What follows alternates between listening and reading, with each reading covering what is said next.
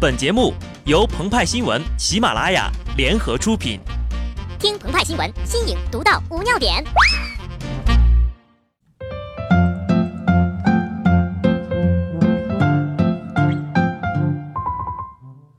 本文章转自澎湃新闻、澎湃联播。听众朋友们，大家好，我是极致的小布。最近呢，肯定有不少朋友发现，微信好友接二连三的把头像换成了可达鸭。仿佛置身在一大片精灵宝可梦可达鸭栖息地。据了解呢，这是某快餐店在社交圈进行的一次营销活动。发布者首先是发布了一张图，表面上是简单的算术替换，然而不管你怎么算，你也算不出背后的套路，只能乖乖的接受可达鸭的制裁。随后啊，被套路了还不服气，还得去套路别人。因此形成了病毒式的传播。鹏鹏和派派就不会轻易上这种当。要算呢，我们也只会算节目配图中的题目，然后默默地把头像换成一只超梦。从这次活动就能看出，网络的交互性越来越发达，打广告再也不是单方面传递信息，具备了广告主与受众、受众与受众之间的互动能力。然而，最近网上有一种信息传递，传出了一些不可思议的照片和视频，其中包含的信息令人大为吃惊。裸贷事件继续发酵，实际裸条照片和视频资料于近期流出。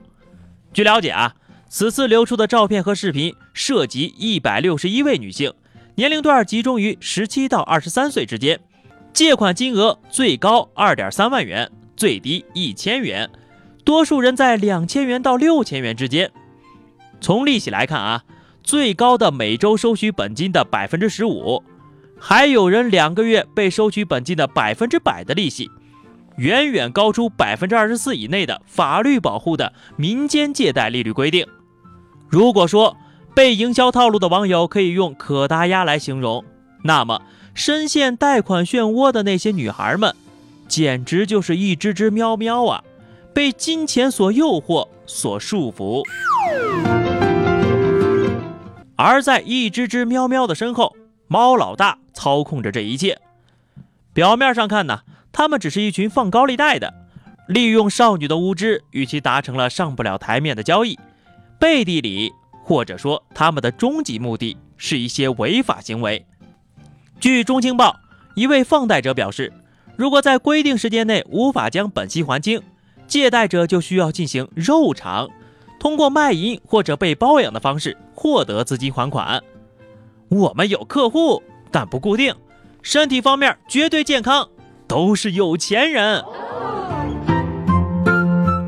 昨天我们才说过，社会需要尊重女性，重男轻女的观念不应该继续存在了。然而，从裸贷事件折射出，不少年轻女性缺乏自我保护的意识。甚至是自尊自爱的意识。在法学上有句名言：“隐私止于屋门之前。”然而，那些卷入裸条的当事人，仅仅只是为了买包、买化妆品、买手机，就把自己的隐私卖了。一方面呀，是身体隐私部位的暴露无遗；另一方面，是个人身份信息的全方位泄露。甚至有人连父母的隐私也给一块卖了，完全不计后果呀。在性开放和消费主义的双重冲击之下，这些女孩就像待宰的喵喵，猫老大在其身后步步利诱，就等着最后张开血盆大口了。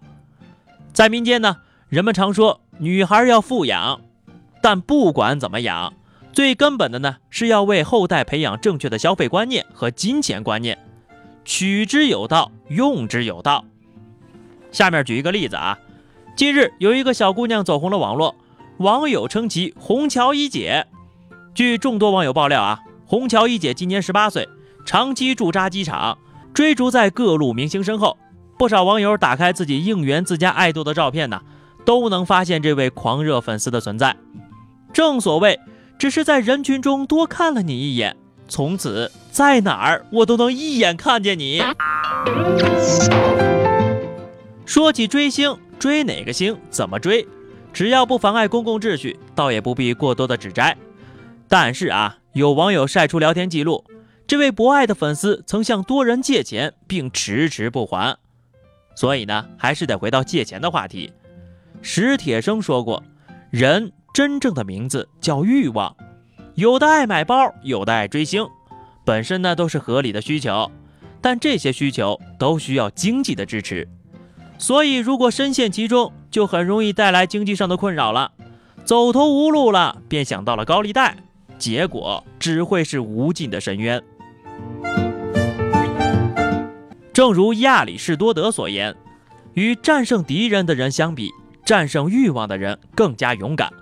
省事之本在于节欲。至于一姐，倘若她能够把追星的这股子顽强的意志力、敏锐的洞察力、情报的收集能力用在别的方面，比方说读读书充实自我，或许呀，他能够获得更大的成就。好的，以上就是本期节目的全部内容了。更多新鲜资讯，欢迎关注微信公众号“鹏鹏和派派”。下期节目我们再见，拜拜。